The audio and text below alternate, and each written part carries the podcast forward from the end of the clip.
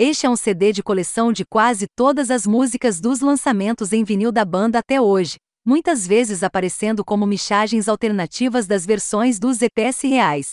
Aparentemente a banda prefere o formato de 7, e está fazendo isso apenas para saciar os fãs não amantes do vinil, que querem ouvir sua música. A descrição da demo 7 diz: a estreia em cassete caótica, poderosa e em grande parte inédita do Fucked Up.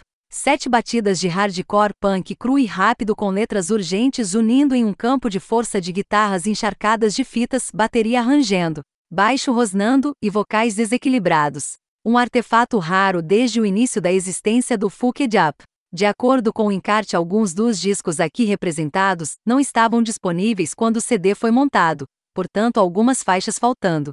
Admiro essa decisão como um fã de música que odeia comprar discos de set, apenas para lançá-los em CDs de coleção logo depois. Mas não tenho certeza se concordo com essa decisão porque fazer um CD tão completo quanto possível é geralmente o melhor caminho a percorrer. De qualquer forma, o que você está procurando é muito rock and roll com uma atitude hardcore, punk, edge. Mas não há como negar a rocha aqui, seja na forma de uma rápida quebra de chumbo ou uma simples progressão de acordes baseada em blues. Os vocais são ásperos pra caralho e definitivamente adicionam muito mais raiva às músicas, o que eu amo.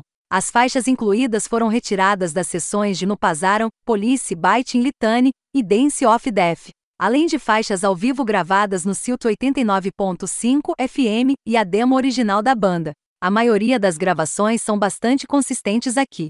Parte disso pode ser devido a um trabalho de masterização sólido, e é claro que existem algumas diferenças sutis, mas a banda parece saber como alcançar seu som.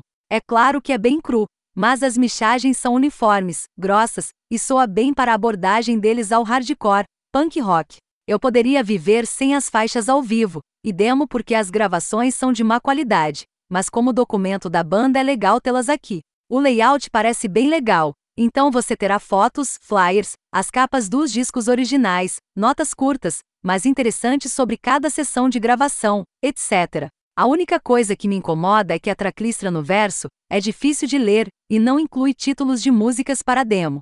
Além disso, as faixas parecem estar organizadas em uma ordem aleatória no que diz respeito à cronologia, a ordem está listada errada na bandeja também. O que é estranho. Eu não sei. Uma organização mais limpa que seria mais fácil de seguir pode ou não ter sido útil. Apesar de tudo, eu gosto muito deste CD porque as músicas balançam, e ele é legal ter um monte dessas coisas em um disco de volta para trás. Eu definitivamente acho que as coisas poderiam ter sido tratadas de uma forma um pouco mais amigável para o ouvinte, mas foda-se. A música está lá, e é bom.